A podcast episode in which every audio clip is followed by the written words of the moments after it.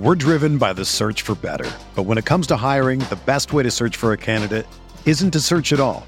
Don't search match with Indeed. Indeed is your matching and hiring platform with over 350 million global monthly visitors, according to Indeed data, and a matching engine that helps you find quality candidates fast. Ditch the busy work. Use Indeed for scheduling, screening, and messaging so you can connect with candidates faster. Leveraging over 140 million qualifications and preferences every day, Indeed's matching engine is constantly learning from your preferences, so the more you use Indeed, the better it gets. Join more than 3.5 million businesses worldwide that use Indeed to hire great talent fast. And listeners of this show will get a $75 sponsored job credit to get your jobs more visibility at Indeed.com slash BlueWire. Just go to Indeed.com slash BlueWire right now and support our show by saying that you heard about Indeed on this podcast. That's Indeed.com slash BlueWire. Terms and conditions apply. Need to hire? You need Indeed. This podcast episode is brought to you by Coors Light. These days, everything is go, go, go. It's nonstop hustle all the time. Work, friends, family expect you to be on 24 7. Well, sometimes you just need to reach for a Coors Light because it's made to chill. Coors Light is cold lagered, cold filtered, and cold packaged. It's as crisp and refreshing as the Colorado Rockies. It is literally made to chill. Coors Light is the one I choose when I need to unwind. So when you want to hit reset, reach for the beer that's made to chill. Get Coors Light in the new look delivered straight to your door with Drizly or Instacart. Celebrate responsibly. Coors Brewing Company, Golden, Colorado.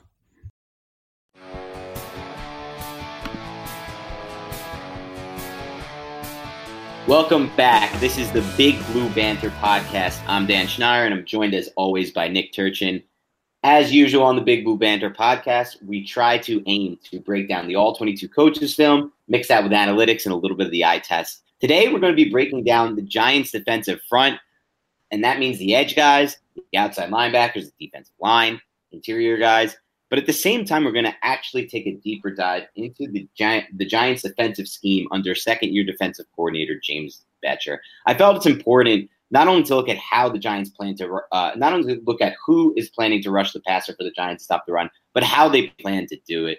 Um, from my understanding of the James Bettcher defense, the objective is not to have one or two elite edge guys, but instead to have a host of players who can create pressure on any given snap. So I want to take a step backwards first and assume that you know some of our listeners are just like me. And before this podcast i had an hour long conversation with nick. And i learned a lot of things about this giants defense that i didn't previously know. And i thought i knew it all. So i want to take a step back. Assume that not everyone understands this scheme as well as maybe you know james Bettcher himself does. And on that note we're going to break the show into two parts today. First, we're going to dive into some of the schematics before eventually breaking down the players and how they can fit into this scheme. So I wanted to start it by walking it back with kind of a brief general question. And Nick, I wanted to get your opinion of just the overall objective of James Bettcher's defensive scheme. I think it's a uh, it's it's an aggressive amoeba or positionless type defense. Not totally positionless. Nothing is totally positionless, but um, the goal is to combat the spread elements that have come into the NFL. Um, so we're talking about zone blocking scheme to uh, basically spreading the field and and defending the whole field. How do you defend the whole field? And his view, in his view of defending the whole field, is using versatile personnel that are taught basically concepts slash flexible assignments within within a defense and that's not restricted to hey this one guy does this one thing and that's all he does then he's off the field so it's less substitutions or more importantly substitutions when he wants to not because of what the, the offense is doing to to the, to the defense and it's interesting you say that, Nick, because you talk about less substitutions. And we look at the Giants last year, and they were in the nickel sub package on 64% of their snaps. And then if you look a little deeper, they're actually in a sub package of some kind, maybe that be dime or wherever they go, because they did have some interesting uh, packages that you you and me talked about, even with seven defensive backs at the time. And they were in a sub package on 84% of their snaps. So, kind of what I wanted to see, Nick, was how does Bettcher's scheme overlap with some of the certain themes and changes we've started to see from defensive schemes at the collegiate level? We're trying to kind of combat that uh, you know, spread the spread elements that have come to NFL that have come to offenses both collegiate and NFL level. Gotcha. Yeah. So we're talking about those those defenses. We're talking about places like the Big Twelve, where even though there's a lot of points scored, it's kind of what coaches look to as the battleground between, you know, they've got everything in the Big Twelve from spread, air raid to power ball type plays, where it's like it's it's, it's, power iso ball type type strategies. Um, basically everything there. So, um, how the Giants look to do that is although it's maybe different for a, a, different front and formation than, than the teams like to use there, um, it's a lot of sub package where you have, where we say sub package, a lot of diamond nickel, where you have hybrid type uh, second and basically third tier defenders too um, that can move in and out of the structure however the defensive coordinator sees fit. And just to get down to kind of, I guess we should start almost with breaking the fronts down. Um, when right. we talk about when we talk about nickel, the vast majority of fronts where the Giants were in, um, you're talking about what we'll tell we'll say is four men at the line of scrimmage, whether or not they're standing or in a three point stance, two point or three point stance. Let's just think about where their positions are first before we think about what, how we define them. So the positions were something like a five tech on the outside, a one and a three tech on the inside, and then another five tech roughly on the outside. Now, if there's a you know, if there's a six man line of scrimmage, you're going to talk about one of those guys, those outside guys being a seven tech. But that's generally how it is. So whether or not guys want to say it's a four two five or the or they only count the two interior down linemen as as down linemen, it's basically a four man, mostly over, occasionally under front that he would use. The other front that he would use pretty pretty frequently on a on a on a you know, on um, on third down was where it get a little more creative, where you have a zero tech and maybe two five techs or a zero tech, um, and then basically a kind of a bunch of guys on one side. Guys, probably people fans probably remember that, and then not many people on the other, and you kind of vary who you're going, who's going to blitz and and whatnot. But those two fronts are you would kind of label that they they kind of fall under the four two five family. But I think the way to describe James Bettcher's defense is I would stop thinking about the the, the top down structures and and look at what the assignments are from these players on on basically a bottoms up perspective, looking at and starting with the front. And what's really interesting about that, Nick, is when you're talking about four two five and some and like you said, not to exactly you know pin him into that corner because it's so different. But when you're talking about these down the, the five technique, for example, you know Giants fans may immediately think, okay, who's going to compete it for our five technique? We've got Lawrence, we've got R.J. McIntosh, we've got Olsen Pierre, but that's not what we're talking about here. In these sub packages, you're often seeing the edge guys. Let's say the outside. Well, we won't call them outside linebackers here, whatever you want to call them, but not those interior guys playing on the edge of that kind of in both spots, right? You're is that kind of what we're seeing in these sub packages? That, and, and that's it. And that's this is why this is why Dan makes the big bucks. He, he makes sense of all this stuff. Um, yeah, it's interior. I would call it interior defensive lineman, and let's call it exterior defensive lineman or exterior edge players. And right. yeah, so and so those edge players are you're going to be your Kareem Martins to your X Men to your um, to Lorenzo Carter, and the interior guys are going to be Lawrence, they're going to be Tomlinson, and they're going to be B.J. Hill, among others that that that sub in as well. But yeah, that's generally to throw it in broad brushstrokes. That's how it's constructed. And that means it's not necessarily what normal people would think of as kind of like a dime sub package when they go to dime, correct? Correct. The, the the a lot of times the Big Twelve structures use what's called is and, and even actually just to jump the, the, Washington Redskins use this a fair amount. Use what's called like a tight front where you have a four tech or a four eye on the outside, quote unquote, uh, as an outside down lineman, a zero tech, and another four and four eye. And the goal of that is uh, the goal of that defense. It's a literally take away take away inside zone or any really zone blocking scheme that that the offense wants to employ. The Giants don't throw themselves in that structure often, even though they may get to those assignments just via a different front. Right. That makes sense to me, Nick. So let's back this up then a little bit because assuming that you know the Giants are going to be in these sub packages. Well, you look at it like this the Giants did struggle at times to stop the run after they had traded Damon Harrison uh, at the NFL trade deadline last regular season. Same time, they also flashed towards the end of the season at some points. So, my question for you is the Giants have the personnel in place right now to stay consistent against the run, especially when they're so often in these sub packages? And so that's a great question and something that you know, I I really like the the Lawrence pick from a, a kind of a wild card, interesting upside perspective.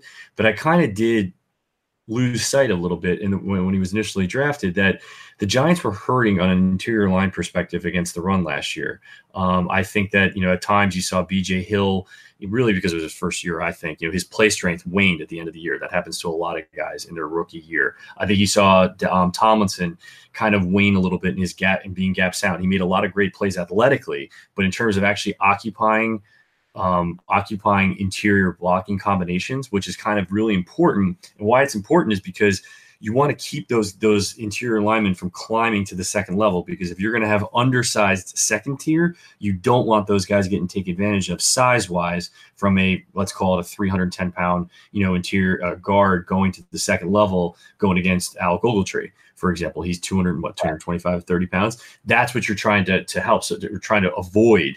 And so I think that overall they have they had a they had a pretty solid line of or rotation of interior D linemen, but adding Lawrence is going to be super important because he's maybe not the best occupier just as a as to make a bland statement, but he's a big guy that's very powerful. So he actually has a he's a big threat to get downhill. That's going to occupy those uh, those interior linemen.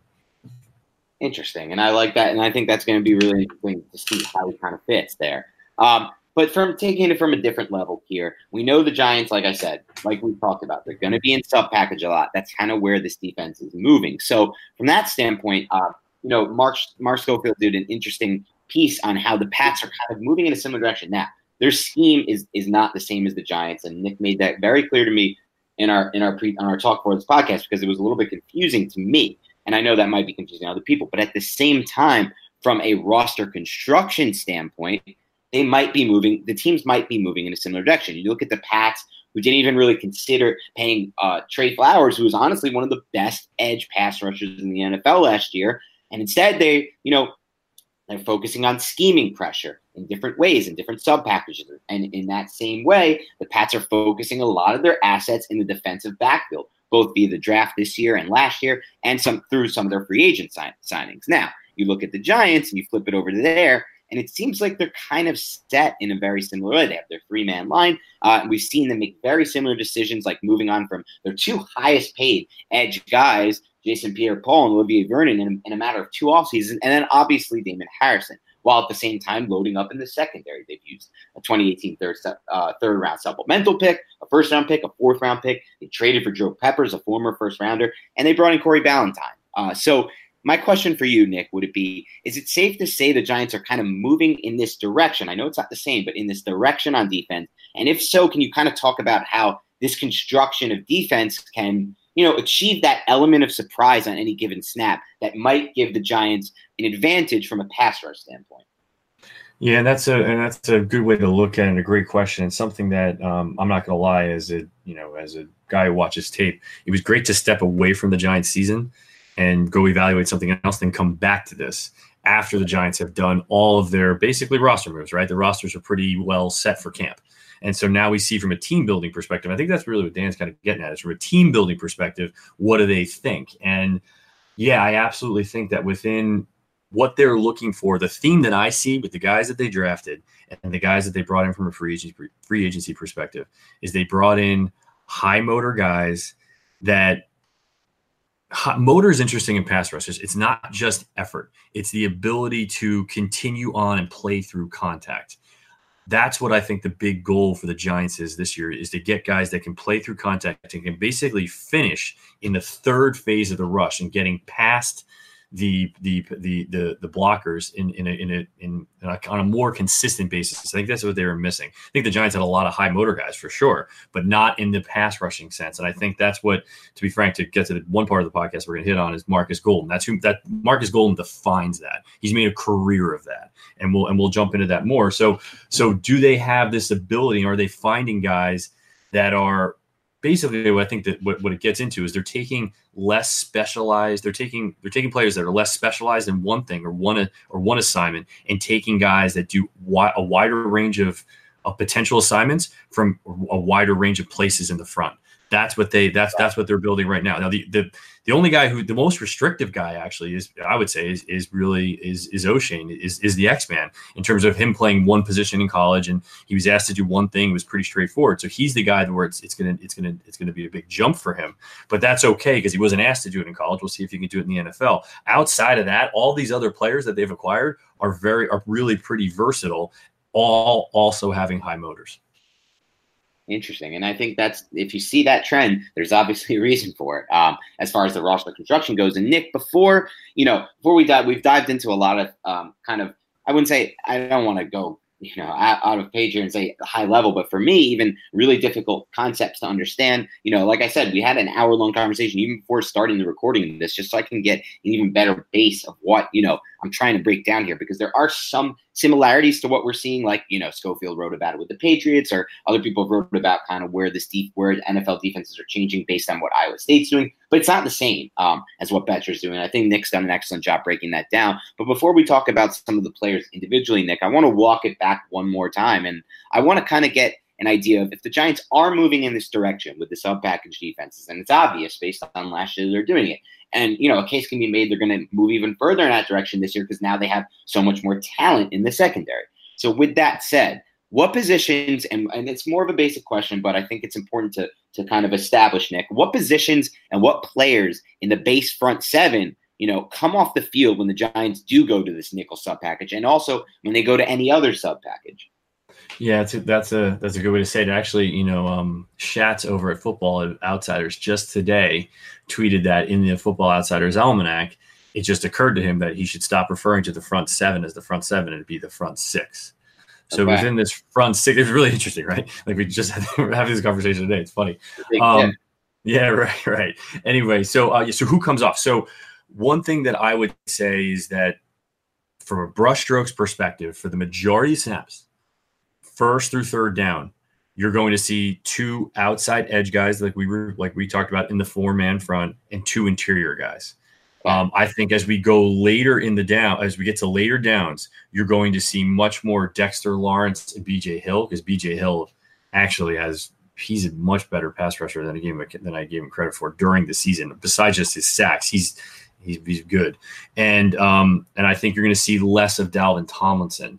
Right. Um, and I think that from a, I think ultimately where it's going to go on the outside, you're going to see more of Lorenzo Carter and Lorenzo Carter, X Man, and Golden, and you're going to see less of Kareem Martin um, and and those and and those other guys outside. At the second tier, I think you know Ogletree is he's one of the best blitzing linebackers in the league he's a hybrid. So it's like, what do you want to call him? Linebacker slash safety. Um, I think you're going to see more of him at the second level. There's been reports of, and I haven't gotten a chance to look at his tape yet, and I will for uh, an upcoming podcast, but Mark McLaurin at the second level um, in that kind of linebacker hybrid money backer role. Um, so more of those types of players and then the, then the more traditional guys, I think BJ Goodson is going to be an earlier down guy, and as he was last year, and he played it very, very well. To be frank, um, I think he should make this team, and I think he has a spot, um, and that type of thing. So I think that's where you're seeing the the, the player construction is going to they're they're still going to rotate two lines, but I think the third as you get closer to third down, you're going to see those those players emerge. And this is so interesting to me because it kind of dives into my opinion, which was the biggest misconception about the Giants 2019 draft class, and that was that they're drafting. You know, you kept reading this, you kept seeing this in all the Gettleman bashing articles, or just Giants bashing articles. Why did they draft a two down lineman uh, at 17 overall and Dexter Lawrence? And it never made sense to me. And you even talked about this with me off, off, off, you know, off the podcast. Like if you look at Lawrence's freshman year tape or even his 2017 tape, you don't see a player who needs to be limited to that role. Instead, really, what the Giants drafting Lawrence meant was Tomlinson's going to be more of that that two down player at best. And I mean, in this defense, you know, might not even get to that point when you consider kind of how rarely, you know, I mean, how often the Giants are going to be in that sub package and how much they're going to have Tomlinson on the field over a guy like Lawrence. Is that is that correct in that assumption that really Tomlinson is the one who's going to suffer the most from? I wouldn't say suffer; it's not the right word, but Tomlinson's probably going to play the least out of those three down linemen: Hill, Lawrence, and Tomlinson. Yeah, and yeah, I, I think so. And we're not really speaking out of, out of out of out of you know out of school here because this is all on the tape, and you can go back to the, his early years with Spags or his early one single year, right, with Spags.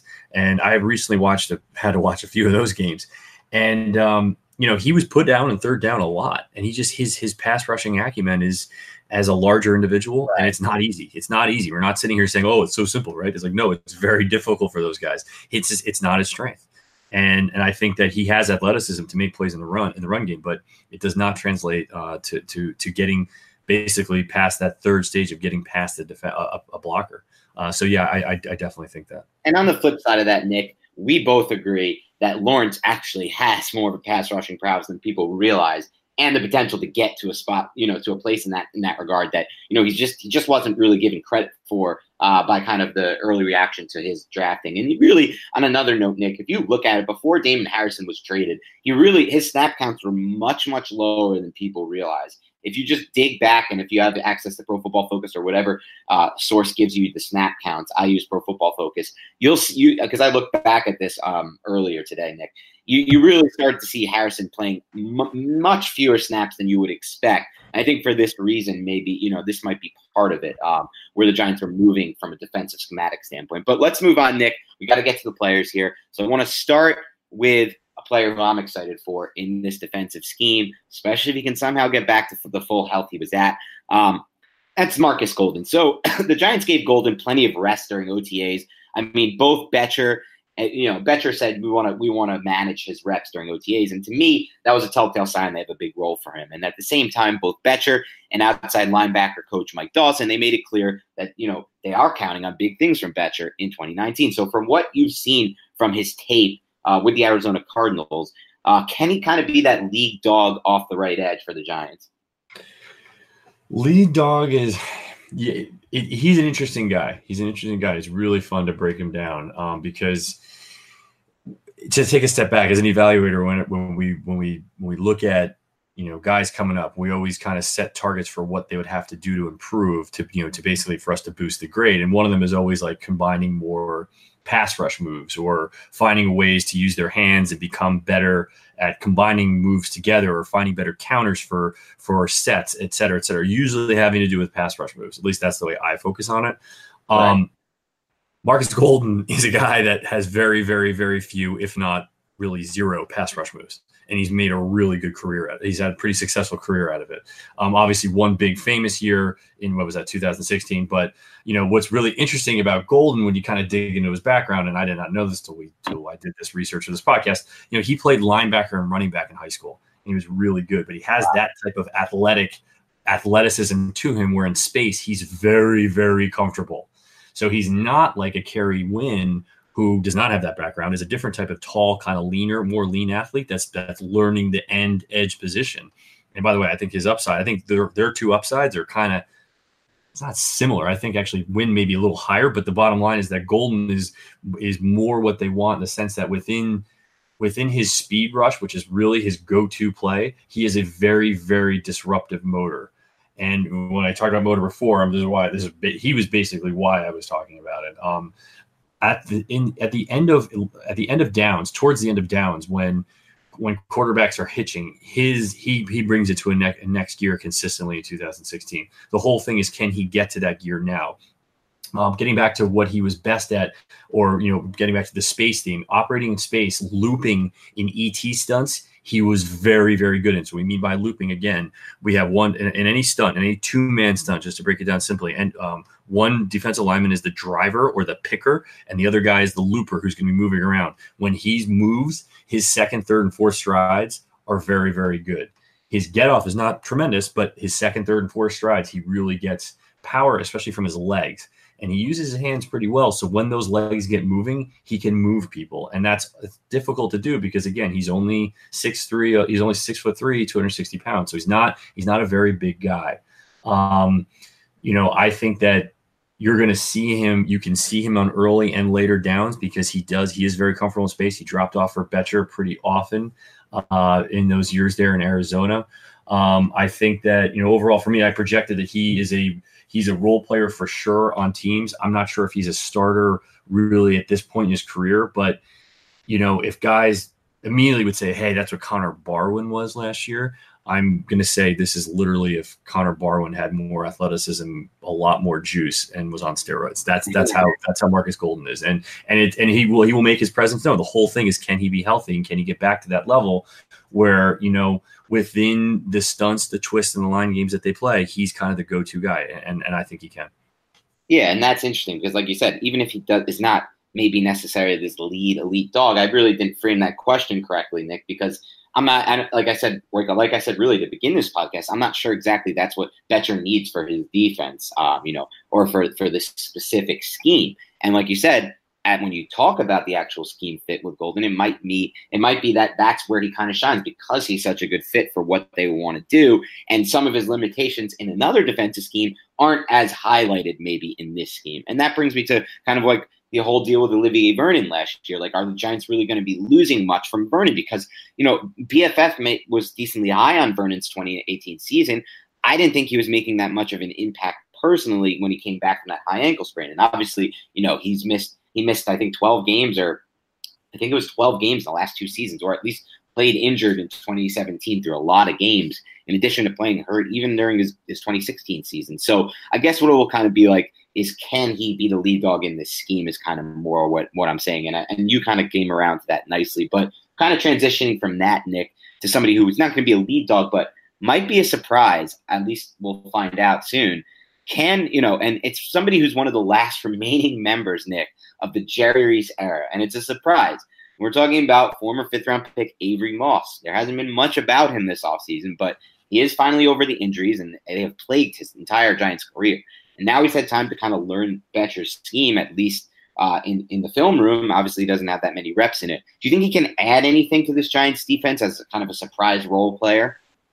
Yeah, this is a, a Moss is a great guy, or a great example to me of player evaluation because I'll be totally honest, I didn't really focus on watching his tape at all in the last two years as being as covering the Giants. Now that's my fault because when you go back to it, you actually see why he's the only guy from Reese still around because he's the closest thing to a hybrid that they had on that team, in my opinion. Um, and so, and I didn't expect that. I didn't expect that. 6030, 271 pounds, six foot three, 271 pounds. People are, you know, I think he obviously Spags is going to want him to be that traditional 4 3 end and to have, you know, basically moves to beat guys in isolation, to beat big tackles in isolation. Um, he is, what's interesting about him immediately is 34 and a half inch arms. Those are long arms, and those arms showed um, in, in, in, his, in his previous year's tape with Spag. So for me, what I like the best about him is his length, his motor, and his versatility. He was the really the only guy in that Spags defense that covered tight ends. A very smart guy on Twitter basically said that uh, the Frisco call is what um, Spags would, or the Frisco assignment is what Spags would, would refer to that as, is when the defensive end on to the strong side would drop off and and and, and guard the tight end and man or, or go to the flattened zone, um, which he did that pretty well. He moves he moves pretty well. His lateral agility is good for a guy that size. Um, you know his weaknesses he he's, he's kind of similar doesn't have a lot of pass rush moves, has long arms, doesn't really put them together as much, doesn't have a ton of counters. He's got a fair amount of strength within his arms, though, which is interesting. His push pull, uh, when, when you jerk the offensive lineman forward or backward in their in their case and then pull him forward he actually has a fair amount of strength. And as he got more accustomed to the spags about playing more in spags' defense i think he actually did okay at the end of the 17th season. The biggest improvement you can clearly see from his 2000 tape is the motor slash power. Um, and so I know he was really kind of buried last year, uh, but someone where for me, I know guys, a lot of guys are saying, hey, he's going to be the next one to be cut or he's just the last guy to be cut. I think there's a reason he's still around. And I think he's got a good shot of making this roster. Uh, because because of his length and because of his sneaky versatility, even though he came from that kind of more rigid four three Spags Spags defense.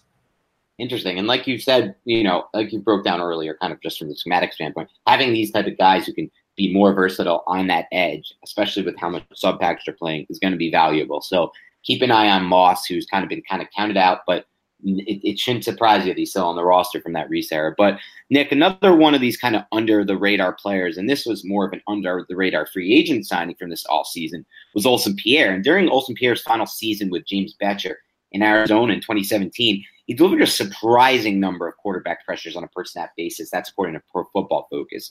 Um, in your perspective, what can Pierre bring to the Giants in 2019, and where will they he actually fit in this defensive scheme? Pierre is an interesting guy because he's uh well actually he's from Linden, New Jersey, so he's a local guy, which is kind of cool. Um, good to see him come back home. Um, he's the, these dimensions and their body types are really important for this. He's 6050, six foot five, 293 pounds. So he's kind of too big for for an edge position, but he's not really as big as most of the other players that play inside. If we want to break it down, those two groups from earlier in the podcast. Um, watching his tape was has been interesting. He's been a little bit of a journeyman. He found a little bit of success with with Bettcher. Um, guys have labeled him, scouts have labeled him as the most traditional two gapping five tech in a base three four front. So what we mean by that is a guy that is playing in the five tech five tech position, but with an outside linebacker outside of him in that rigid three four structure. Right what I I don't want to paint him with that brush, but I can absolutely see that because his best his best traits are his functional and play strength. Um, he's he's a he's a occupier. He can take the guy in front of him and move him. Um, you know where I, where I saw him in the run, you know in the, in the run game, he has light feet. He's got some arm length. He's got moderately high motor, but he's not it's not like he's dominant in one in one way or the other. I'm not sure if he can play inside consistently. I think that he's a he would be a good rotational guy within the for, for the Giants, if, and that's kind of his upside. I think that he's going to struggle to make a lot of rosters because this five tech, the traditional three, four, five tech, has kind of gone away. Yeah. Now, again, Bettcher's going to embrace him because he's a defensive line guy and he likes hybrids. But I think the best thing that the biggest thing that he has to show, even as a veteran, is he has to show a better pass rush plan and he has to find to show something else other than his bull rush. He has a little bit of wiggle. He's got light feet. He's a little bit more athletic than, he, when you first watch him. He's one of those guys. Greg Cosell uses this phrase, and it's like you have to watch like ten thousand hours of tape before you actually can kind of like understand what a lot of the things that he says. Um, and I'm not even near that yet. But he talks about the more he, uh, he likes them, he likes some guys, the more he watches them. And that's what I found with Pierre. I just I'm not sure if he's if he's enough to make this if he's enough to make this team, even if he even being a Bettcher guy because I think that the Giants can take outside guys and bump them in yeah. versus at inside guys and, and, and yeah. hold on to those inside guys unless if they're dominant. I don't know if he's going to be that dominant guy.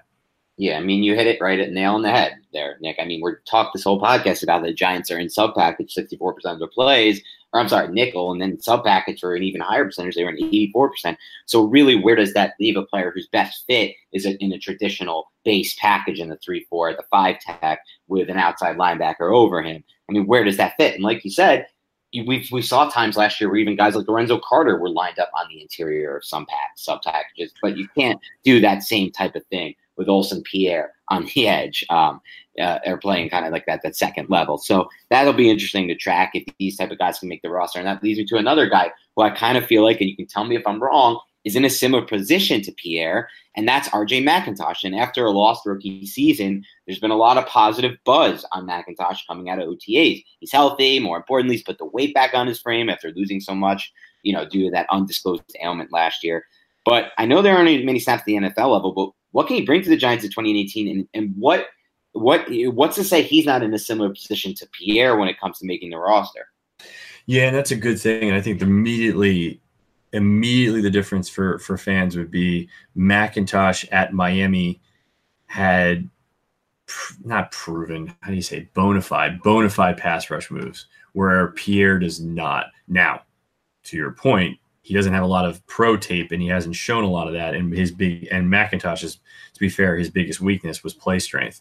So where does he fit in? You know, can he can he I think he can make the team because I think that he can fit in in in pass rushing downs on third down as a three tech interior rusher because I think his moves in small amounts of space are just enough. But you know, uh, to be fair, when I wrote his when I wrote his projection, I kind of just need to see more because I don't feel comfortable saying, "Hey, I think he could be a role player." I think his his, his first goal is to make the team this year, right? Like, and, yeah. and and I think that there will be a space for him, but it's it's going to be tight. It's going to be tight. He's got he's got to have some disruption um, from that and and replicate that tape that we saw at Miami, um, you know, pretty early on in camp.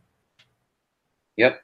And moving on from kind of some fringe guys there, somebody who the Giants are counting on big things from in 2019, and I'm personally counting on very, very big things from. I think he is one of the best chances of on the entire roster from a uh, from a defensive standpoint of breaking out per se, if we're using that term. And we're talking about B.J. Hill, who you know, is entering year two after finishing with the fourth most sacks among all rookies, despite the fact that he's interior lineman, despite the fact that he didn't really start until midway through the season. Um, so I'll put you on the spot. Is a big jump going to come from Hill, Nick? Yeah, you know, from a from a from a traditional production standpoint, I, I could see that. I think that having the second year um, for him to to gain more strength and to and to hone his craft even further, because excuse me, we know in his first year, you see his use of hands is really almost excellent for a guy his size, um, and he has a lot of strength that showed up in pass rush moves, like call it from week eight to week twelve. Um, and so, yeah, I think that you know the the number of sacks was certainly high. And what, what I saw, which is on tape, which was kind of funny, like his push pull move put a lot of guys on the ground, even if he didn't really do anything. If he was in more of a contain rush, kind of as an interior lane contain right. rush player. So, you know, I think that he's going to be relegated to that. I think that the big, the big thing for him, which is interesting, um, I think at least that he was used as the driver and stunts on third down sub package a lot last year. I think that's the big spot of impact um, uh, for if he can improve. What I'm what I'll be looking for him the most is if his first strike when he's called on that in that role, if he can be more violent at the point of attack as the driver or picker in those stunts because it's something that the Giants struggled with last year.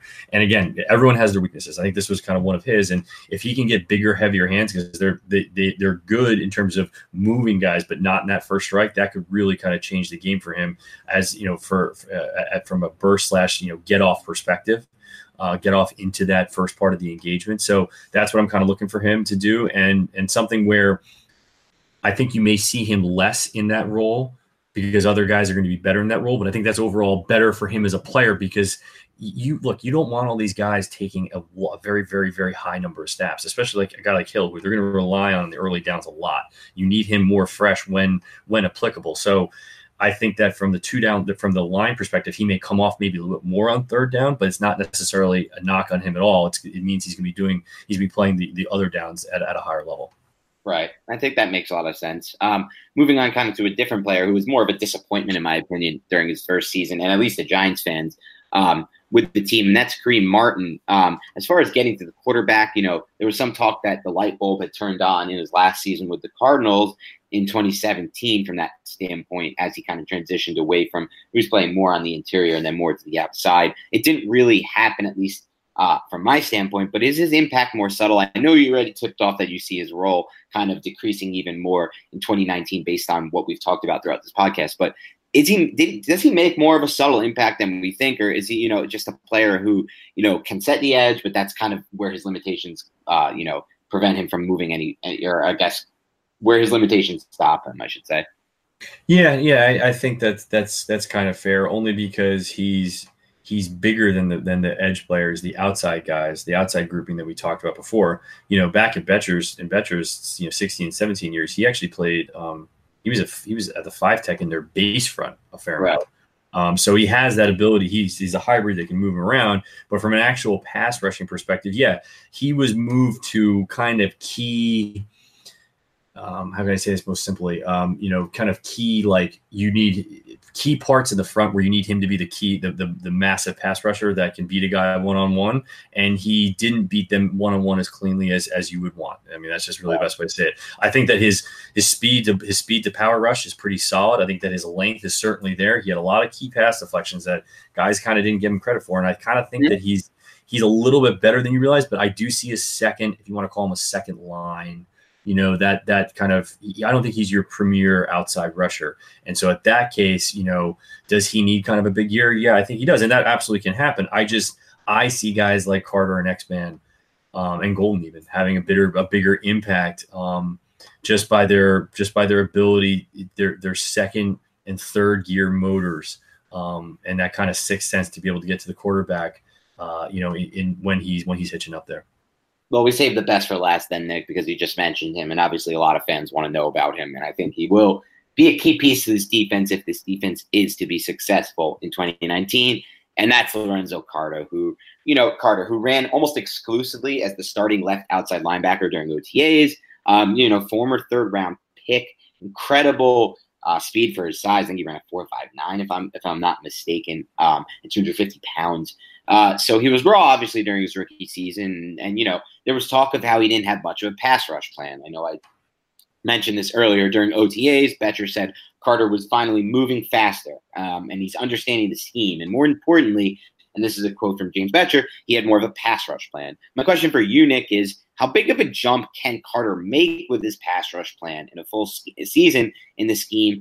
And does it matter? Is there just going to be other ways for him to get to, to affect the passing game without, you know, with, without necessarily having all these different pass rush moves? And kind of over the next few months, will it become obvious to Giants fans that he has taken this leap forward, or is it something we're going to have to wait for?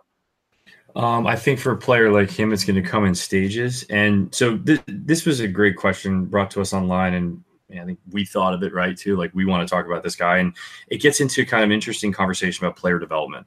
And player development is like, from the media perspective, I think it's one of the most overlooked aspects of of scouting to following the NFL. Right, like a guy comes in, he needs to develop in these certain areas, and then it's very hard to follow up on those areas because it means watching a lot of you know NFL tape where he's not doing a whole lot and to see if that player is coming along as they should or or where should they come along or do the players even improve at all right, right. I just mentioned I just mentioned Markus Golden. To be fair I, I would tell everything this to his face. He ha- he doesn't have a pass rush move. I haven't seen uh, you know his ability to bend is is you know any, anyway.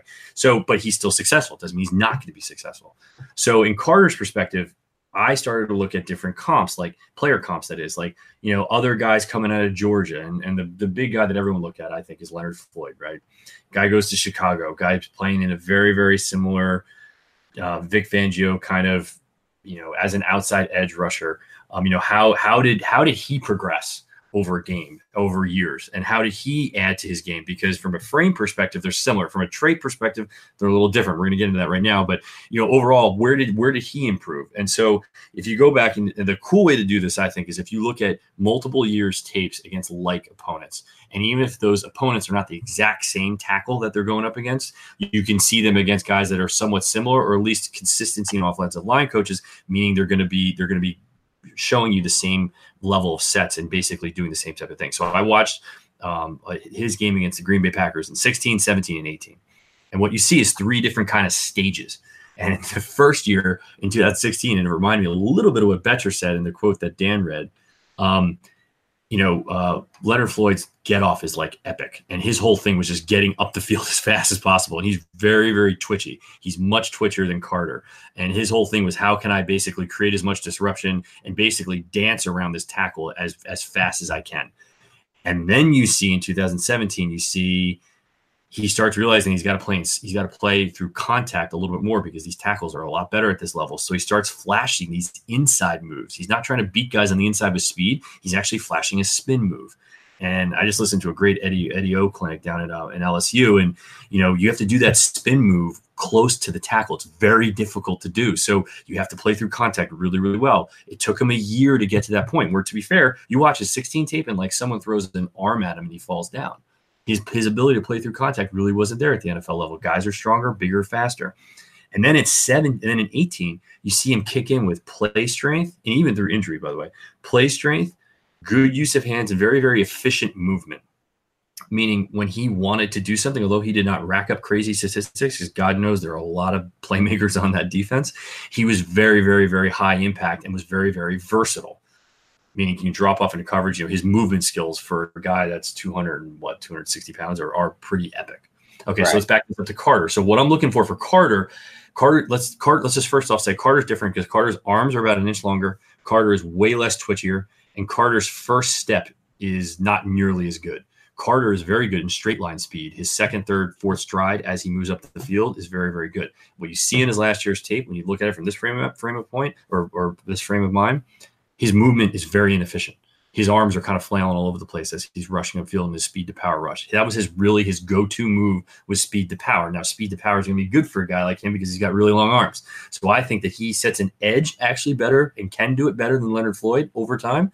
And I think that his overall use of hands could be way better because of those long arms. Those long arms have to get stronger, and I think that's where you'll see that play out over the next two years. Is his play strength will improve, And what you start to see at the end of last year, and even though it's not going to manifest itself in a lot of production, he starts to put together some baby pass type, pass rush type moves with his hands. You see a little bit of a chop rip. You see a two arm, long arm where he starts timing it. When the guys time it right in that move, where they're basically they're going speed to power, and as they turn in for power, they take their two hands, they jam them into the upfield shoulder or the or the the, the shoulder that's um, closer to the original line of scrimmage of the tackle. And if you time it that way, the tackle gets up off the ground and you start seeing him do that.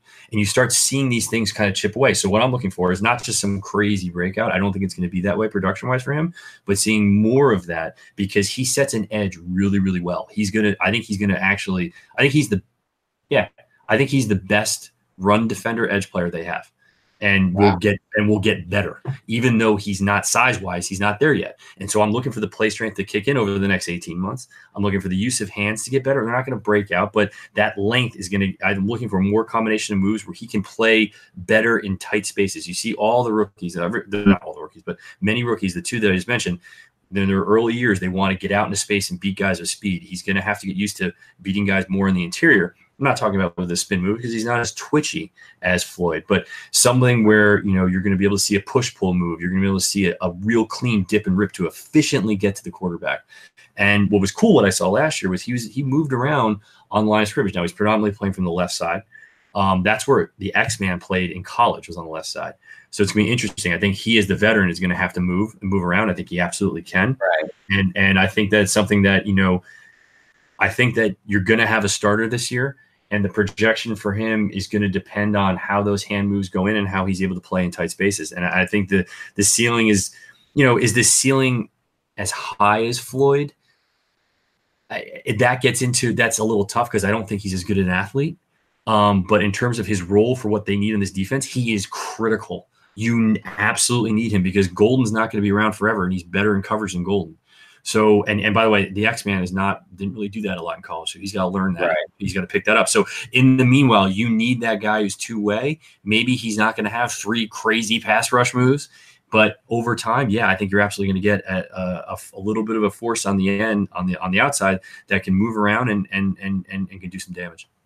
And it's interesting you mentioned like you know is the ceiling Floyd, and some people look at that as like a negative, but I think there's a big misconception with players like Floyd and the impact he makes on that Chicago Bears defense. And, you know, if you just look at the sacks column, you're going to think one thing about Floyd. But if you ask the coaching staff there, you're probably going to learn a whole nother thing about the impact he makes. And I think that may be a similar case that, you know, Carter follows with the Giants. Um, but on that note, Nick, let's dive into some of the questions from the listeners on today's show. We'll start with Josh Salberg, who asked, Are you seeing any evidence of the Giants embracing analytics more? Um, the recent major investment in the secondary over pass rush gives me hope. Yeah, that's a good question. Um, I didn't realize I just learned this week, and I don't remember the gentleman's name, but the, the Giants actually do have a director of research who um, who he you know he basically focuses on the anal- analytical side. I think you see Pat Shurmur. Yeah, is his name. Yeah, gotcha. So they actually do have guys that are employed, and the reason why I say that is a lot of guys, a lot of teams don't. Um, judging from you know looking for as an outsider looking in, um, I think that Shurmur, like like we've said, Shurmur focuses on some game management situations with a lot tighter, um, a lot tighter focus on analytics, kind of coming from the Andy Reid tree, or at least the Andy Reid subtree, because Reid's not really excellent at it at all. Um, but you know, I think I think there's a presence there. But this gets into a conversation about what is actually analytics, because the chatter that I get from guys in the industry to guys just outside of the industry is that most of most teams have analytical teams, but they kind of don't know what to do with the data, and it's kind of just sitting there. And they've got guys in one silo doing one thing, and how much does that translate to another silo? Um, for the Giants, I you know I think that um, on the offensive side, I would probably say it's not as much as other teams. On the defensive side, I would probably say it could be closer, but that's really just a guess and and kind of you know the Giants aren't one of those institutions that you know, are are known to really kind of really embrace that and really get after it that way. So I think it is improving. How much that what does improve or, or how much they embrace it, I'm not sure. But it's not something where it, it's a funny landscape. It's it's one where the way it's been broken down to me is that like roughly a third of the teams focus on and do things kind of that make sense and are very applicable. A third of the teams have guys, but they don't know what to do with them. And the bottom, th- or the, the last third, uh, don't really have groups at all.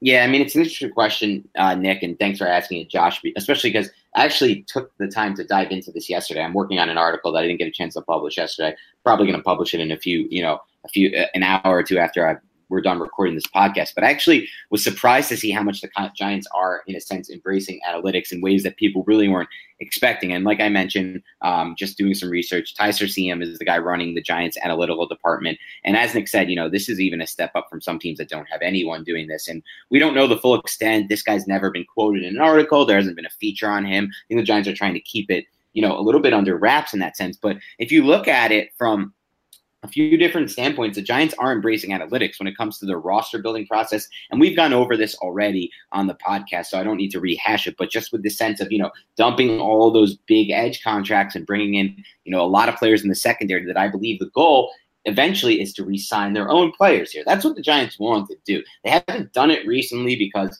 their draft process has been so off and because, you know, they just didn't really feel like they that Collins was the where they wanted to make Collins the highest paid play, uh, safety in the NFL in their specific defensive scheme. But with the exception of, of that, you know, they really haven't let too many other of their hits uh, from the roster building standpoint through the draft leave via free agency. I mean, they let Richburg and Pugh go last offseason, but come on, Richburg was awful in San Francisco after signing his contract. Pugh was injured again after signing with the Cardinals. So really, there aren't too many examples of that. So if you look at kind of the roster construction, the way they're shifting, going for you know for focusing on on, on secondary over over over kind of those edge guys, but also in the sense of their defensive scheme, and that works in hand with with hiring a guy like James Bettcher and with what he's doing from a schematic standpoint um, using analytics to kind of shape that as we've talked about in this podcast. But really, it also kind of dives into their in-game strategy. And you look at it, and actually, an analytical study that was done by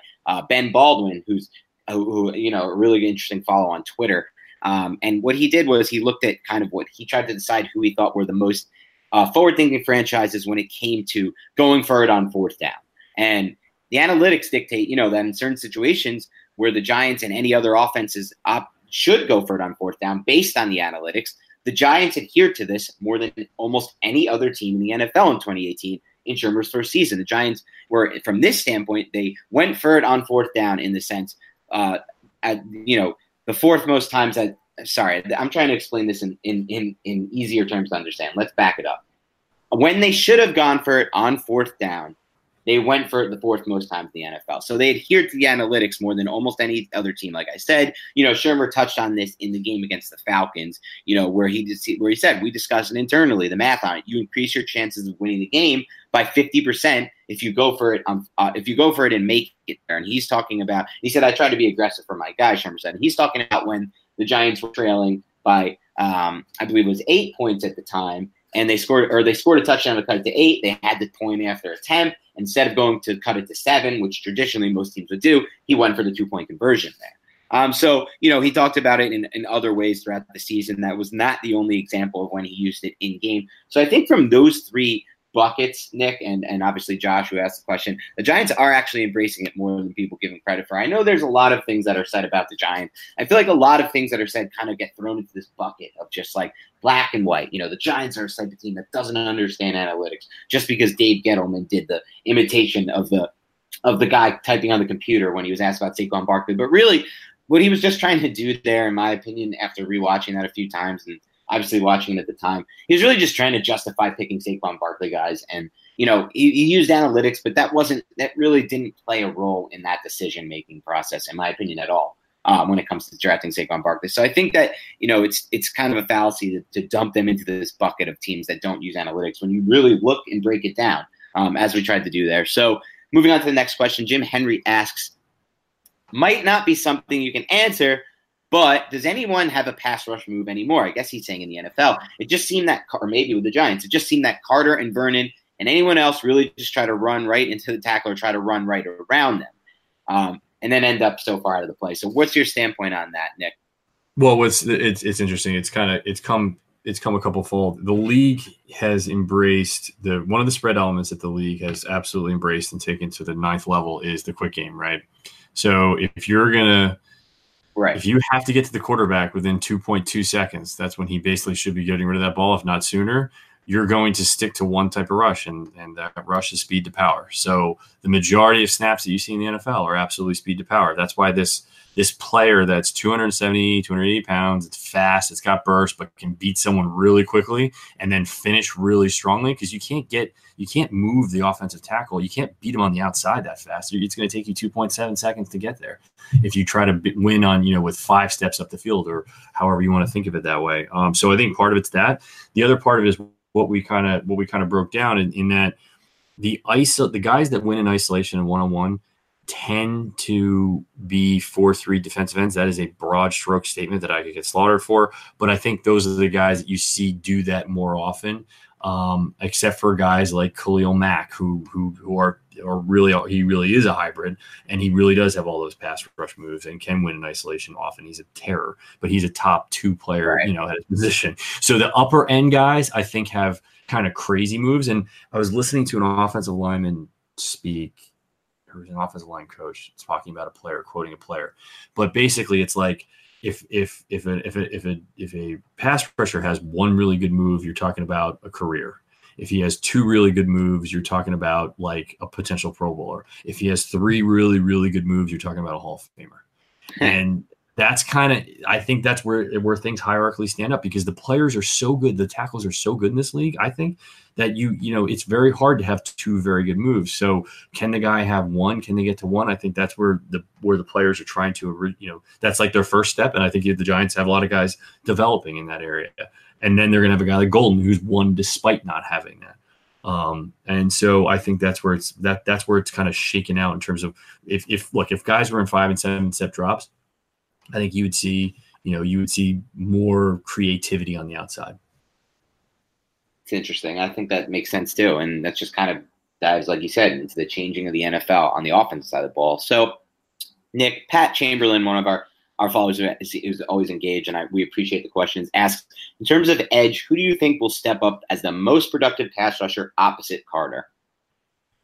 Uh, I guess the are, are, are, really. I mean, considering we we we both believe that Oshane, the X Men, is probably going to play mostly on the left side uh, this this season. It would probably be Carter moving over there, right? Or, or yeah, and I think I think it's going to be the X Men. I think it's going to take a little bit of time, um, just because I don't think he's going to. I think his path is going to be similar snap wise to um, Uh, right?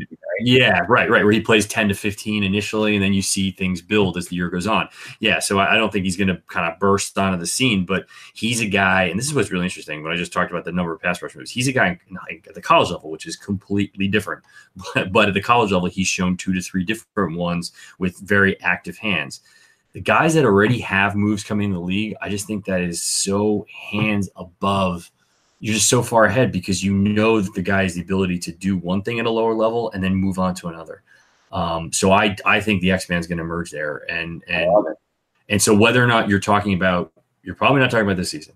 You know, it's it's a, it's a it's a it's a trajectory, and it's a trajectory that has to be taken into account that he didn't he hasn't covered a lot of guys in space often. He has the athleticism to do it but he hasn't done it yet. So you're going to see limited snaps because of that. But until you get to that point, I, look, that's why they draft from the third round. They know as well as we do that they need that they need some guy, they need some edge presence, right? But you know, I I, I think that that was a good value pick there, and I think that yeah, you he of the guys that we just mentioned, um, you know, you're talking about a couple veterans, and you're talking about yeah, you're talking about the X Men. I think the X Men wins in that crowd. Interesting. I, I, think I would tend to agree with you on that. Uh, Pat has a second question, and Nick, and it's in terms of the defensive line. What should the Giants do from a schematic or strategy standpoint to generate more interior pressure? Uh, you know, look, I mean, what they should do, you know, Bettcher is way smarter than me. I think what you're going to see is a lot of the mirrored stuff that they did last year in the twists and stunts that were very, quite frankly, ineffective. And again, to be fair, me I, myself as an analyst, I did not pick up on that during the season um, when you kind of take a step back and you rewatch the tape, you see it again. You go, wow, like you know, every time they're running a stunt, I mean, there's really it's almost like there's no one on that side. They need to to to get better there. Um, I think that they even guys like Ogletree, when we're talking about interior pressure coming from the second tier, um, I think he's got to be more consistent and better. And I think someone, you know, you're going to want to have someone to emerge. I think one of the biggest things that made the interior pressure weak, if you can believe it or not, is take a step back, is the blitzers that they had, whether it was rush four or rush five, you know, Landon Collins was the only effective guy. The, every other defensive back last year was very ineffective. Now that's kind of normal amongst the guy, the group that they had, the undrafted free agents and later round picks in the secondary. You need guys that can actually be effective, and it takes a while. It's it's not it's not easy for for secondary guys to get to that point to basically be able to play through contact well. It's very hard, especially as an undersized guy. Um, so I think that will actually help their interior rush because it's going to draw more interior one-on-one matchups. And look, I'm not trying to say Dexter Lawrence is the sexiest pick on the face of the planet, but if he takes a, a him against an undersized guard, I would take that guy every time. like, right. watch out! You do not want to leave him in isolation on that side, and so that's what's kind of interesting, and and that's what's interesting about Lawrence being there, his presence. Yeah, I mean, if you ask me, Nick, to answer your question, Pat, as well, I think it's just going to come from players winning out, and that's Lawrence and BJ Hill, who I'm excited for um, when it comes to that standpoint, just winning kind of on on the interior. Um, Kevin Boilard, one of my good buddies from 24/7 Sports, asks um, how, and it's a little bit of a curveball here, uh, Nick. So get ready for it. How often will will the Giants use running backs not named Saquon Barkley? I think uh, I think yeah they, they love using him. They love giving him as many touches as possible. Um, I think they're going to continue that way until someone else emerges. I do think RB three is very important, but until they actually limit his quote unquote touches or snaps and kind of split it evenly between receptions, like I think they quote unquote should, and I'm just an idiot with Wi-Fi. Um, you know, I think they're going to keep on doing. They're going to keep on feeding the beast, and and you're going to see. I do think that that couple of the couple of the guys they brought on this year have a better shot of seeing more touches. Um, but until it does, you know, I'm, I'm in the bank that they're gonna they're gonna feed the beast. Yeah, I mean, for me here, Kevin, the way I see it is this: I think the Giants actually have more talent behind Barkley than people realize, and that you know, then it's hard to realize that because, like Nick said, they fed the beast a lot last year. But if you look, and and and with that said, with the talent, I do believe, and I'm a, I'm a big Paul Perkins fan. I will I will die on that hill. I'm standing by it. I will die on that hill. I'm really expecting him to make this roster. Um, obviously, the Giants see something in Rod Smith, and you know he even got some first and second team snaps during OTAs, as did Perkins. By the way, no one really talked about that. He got a couple first team reps. Wayne Gallman, same thing. But at the same time, you look at Pat Shurmur's history, and it's not just last year with the Giants. It's also the year before with Dalvin Cook. He is a one back guy. I mean, he tried to say, you know, when he came out of Minnesota, you need multiple backs. And he said that before the draft, before the Giants drafted Barkley. I thought I, I viewed that as just a smokescreen, something, you know, just trying not to give away they were going to go Barkley at that point. It was late in the process of that pre-draft 2018 period. But based on his history over at least, especially over the last two seasons, it doesn't seem likely he's going to come off the field. I mean, he even made mention earlier in OTAs this this offseason. Shurmur made a little comment that kind of got brushed over about how he might even have a bigger workload. This offense is now going to run through Barkley. Beckham's gone. This is a, going to be a scheme that goes through Barkley. So, you know, just in the sense that the Cowboys rarely take Ezekiel Elliott off the field, I don't think the Giants are going to take Barkley off the field very often. Uh, Bobby Skinner uh, asks, "What's a reasonable expectation for Lorenzo Carter?" I guess he's asking based on stats because he says his college numbers were never never wow, and so I just don't know what to expect for you to do. I want to start before you jump in here, Nick, and say from an actual pressure per snap standpoint, Carter was actually super in- effective at the collegiate level at Georgia, as according to Pro Football Focus, of course, at least. I mean, uh, but they're the only ones I know who do the pressure per snap, uh, you know, metric, and it's just that at Georgia he actually wasn't used that often as a pass rusher. So he did get a lot of pressure snap. Obviously, as Bobby mentions, his college numbers, when you just look at the sacks, didn't wow. But, you know, as I like to talk about, and I'll mention it anytime we ever talk about pass rush, Nick, I, I think you should just throw the sack, sack statistic out. It obviously has a big meaning, but we put so much, me- but I'd rather throw it out, Nick, because it gets way too much meaning and to the point where it's overused and it becomes, in my opinion, uh, not in the good measure of, of, of a pass rusher's um, effectiveness. I, I, go by pressures. I go by quarterback hurries, quarterback hits, even batted passes at the line of scrimmage. There's so many more. There's so many other ways you can impact the passing game as a pass rusher than just purely the sack statistics. So I guess from your perspective, Nick, what is your reasonable expectation for Carter um, overall for year two? Yeah, and from a trait perspective, we went over that on the previous and the previous part of the podcast. You know, from a statistical perspective, again, for the traditional, I would say it's going to kind of look the same. Um, I think you got an upside looking at kind of like Floyd, where you're at a four to six sack right. year range. And guys are going to look at that and scoff. And I'm going to go to just echo what Dan said. It's like, look, you know, there's a lot of things that go into why sacks occur, and um, he's going to play a pivotal role, and he's playing a pivotal role because you you actually need a bona fide guy, or you want a bona fide guy that can drop into coverage, and he's very good at that. You know, very good at that, and so is Markus Golden. So you're going to have two guys now that can do that pre- like more than pretty well. Um, and that's that's important. And you know, to echo what Dan said too, like you know, if you're the driver in a stunt and you create the space for the looper to get the sack, like you're not on the stat sheet but the coaches give you plus grades when you're grading the, the you're grade the tape after the, after the game. So, you know, all that type of stuff is just kind of, you know, I would say for the for the for the traditional stats, it's it's going to kind of echo the same, and you're going to look for for traits to kind of improve, and that's going to determine his overall ceiling in the next two to three years. Yep. I think that's fair. And then kind of building off of that, Peter Esposito asks, sticking with Carter, do you think a more streamlined role for him will lead to more production as far as the passers go? And he mentions that he wore many hats in college. Um, so kind of, you know, will a more streamlined role help him at least with the Giants? You know, I, I just I don't we haven't seen the Giants do that or take on that kind of role where you're going to bring on one guy specifically to do one thing. Um, you know, the other side of this too is the way practices are structured right now. You know, a lot of the individual stuff at both the college football and the NFL level are done by players after the fact. So a lot of getting of learning these extra moves of of learning their craft, learning and honing their craft comes from their own time because just quite frankly, going to a lot of these practices, there are a lot of most of them are up tempo. There's going to be for some coaches in the NFL, is a huge scheme, focus, compact, you know, uh, element to the defensive line perspective. You know, you're it's just it kind of it all kind of depends on each individual circumstance. So to answer the question, I don't think that the streamline would necessarily make mean that he would become better or honing, you know, two to three moves per se because it's not a traditional four three defense. Um, I think that you had a guy like that in OV uh, last year who you know does have a bona fide two to four moves that he uses mostly in the speed to power kind of area where he's actually pretty athletic there, but that doesn't necessarily that didn't necessarily lead to production in the past. I do think that the Giants are scarred a little bit by that because there were very big expectations for him and you know I think he played played pretty well and, overall getting penetration and and being disruptive, but it's not what it's not what his contract kind of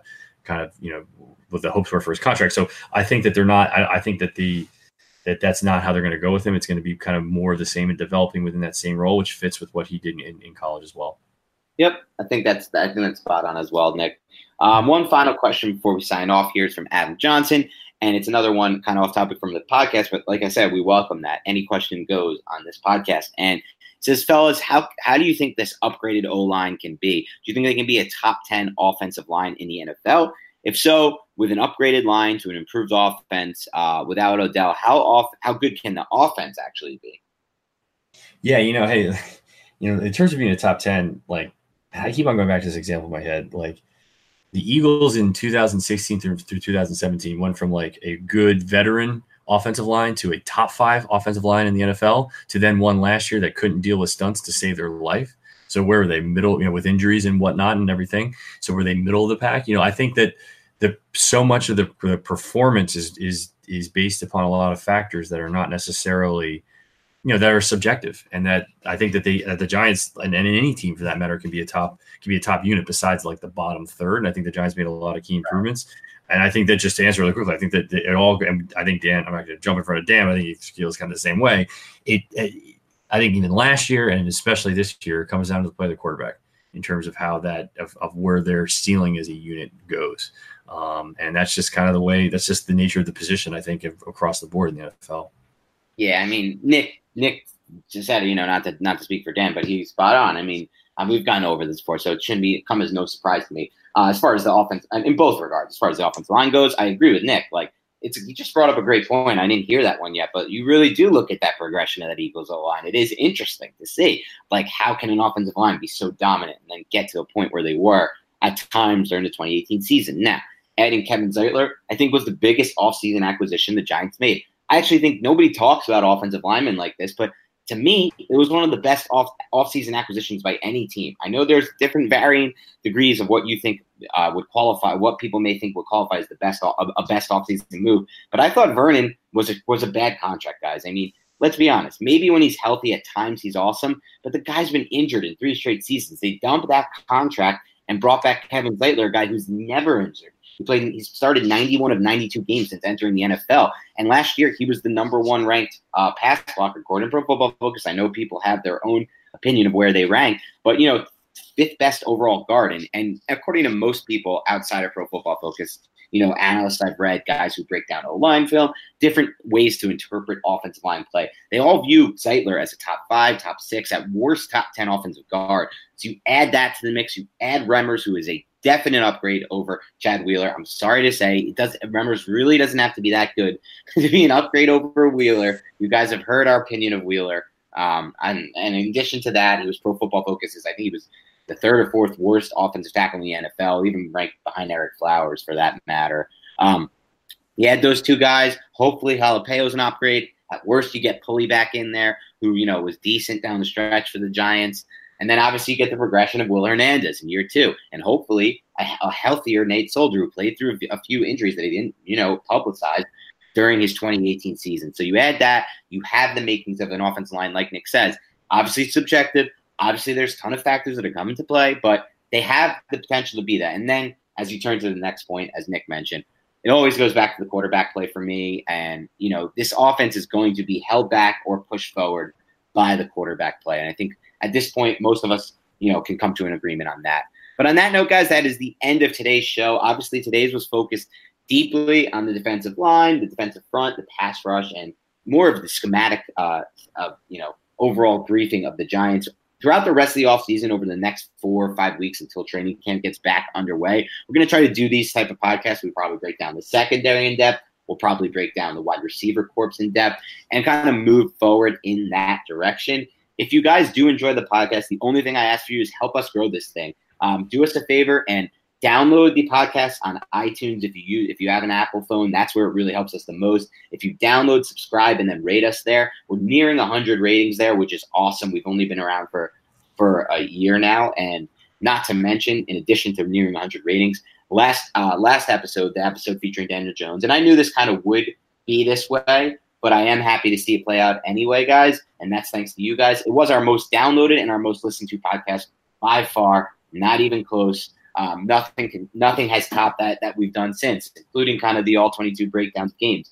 And so that's awesome to see, guys. I really appreciate all the support you guys have shown us on Twitter uh, and in the ratings and things like that. So again, if you want to follow us on Twitter and follow up on the conversation and even throw some ideas out of what you want to hear in this dead zone before training camp, let us know. You can find uh, Nick on, on Twitter at tmanic21. That's T M a N I C 21. You can find me on Twitter at Dan Schneier NFL, D A N S E H N E I E R NFL. Um, and on that note, guys, thanks again for tuning in, and we'll talk to you soon.